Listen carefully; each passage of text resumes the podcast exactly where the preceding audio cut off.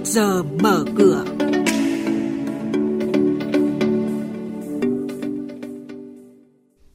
Những tin tức cập nhật sẽ có trong ờ, chuyên mục trước giờ mở cửa ngày hôm nay.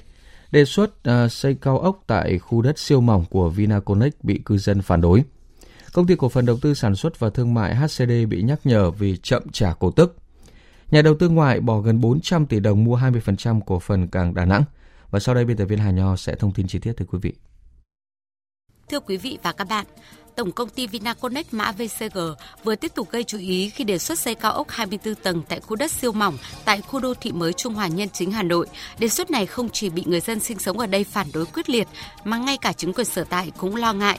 Báo cáo tập hợp ý kiến cư dân khu đô thị của Ủy ban nhân dân phường Nhân Chính gửi Ủy ban nhân dân quận Thanh Xuân, 100% cư dân phản đối Vinaconex xin điều chỉnh quy hoạch xây dựng cao ốc tại khu đô thị này. Điều này có thể sẽ ảnh hưởng đến cổ phiếu VCG trên thị trường chứng khoán. Công ty cổ phần chứng khoán MB mã chứng khoán MBS đang tiến hành phiên họp Đại hội đồng cổ đông thường niên 2019.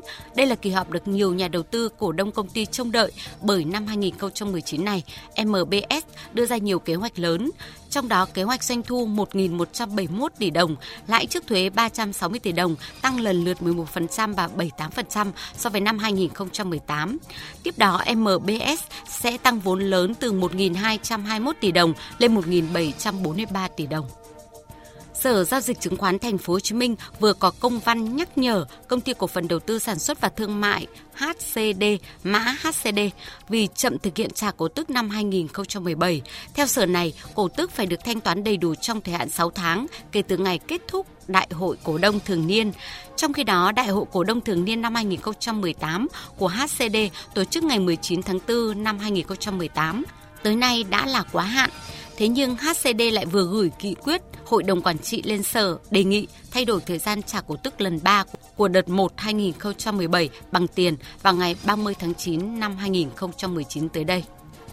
Trên thị trường chứng khoán, phiên chiều qua khép lại với sắc xanh hiện diện trên cả 3 chỉ số. Theo đó, VN Index đóng cửa tăng 6,12 điểm lên 975,91 điểm, HNX Index tăng 0,71 điểm lên 107,56 điểm và Upcom Index tăng 0,22% lên 57,18 điểm. Điểm tích cực là dòng tiền ngoại vẫn khá sôi động khi mua dòng trên cả ba sàn với tổng giá trị 95 tỷ đồng.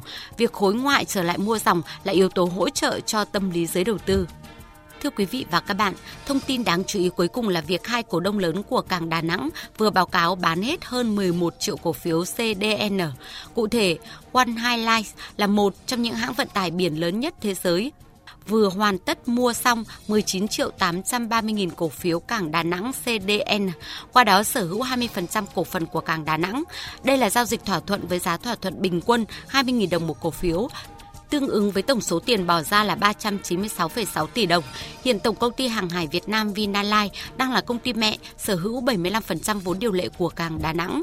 Trao đổi về các bước tiếp tục thoái vốn và tạo điều kiện cho các nhà đầu tư tham gia, ông Lê Anh Sơn, Chủ tịch Hội đồng thành viên Vinalines phân tích. Trong khu vực Đông Nam Á và khu vực châu Á thì chúng ta đứng ngay bên cạnh những ông khổng lồ. Ví dụ ông Trung Quốc À, hiện nay đội tàu có thể nói là đứng thứ một thế giới. Singapore là một quốc đảo và họ chỉ nhờ phát triển về tự do thương mại hàng hải mà họ trở thành một quốc gia thịnh vượng như ngày hôm nay do những cái chính sách của họ phù hợp. Thế thì chúng ta thì có bờ biển dài là sức mạnh của toàn dân. Tôi không nghĩ là cứ phải doanh nghiệp nhà nước là phải, những doanh nghiệp tiên phong trong lĩnh vực vận tải biển bởi vì ngành vận tải biển là ngành gì chịu rất nhiều rủi ro thứ hai là cần cái sự linh hoạt ở mức tối đa, mà doanh nghiệp nhà nước không bao giờ có được cái sự linh hoạt đó. Rủi ro đi kèm với sự linh hoạt thì chúng ta phải có sự lựa chọn. Doanh nghiệp nhà nước phải là linh hoạt thì chúng ta phải thay đổi cơ chế rất nhiều. Vì vậy mà những doanh nghiệp tư nhân ở bên ngoài họ rất linh hoạt, họ xử lý được vấn đề đó thì nên tạo điều kiện cho họ phát triển.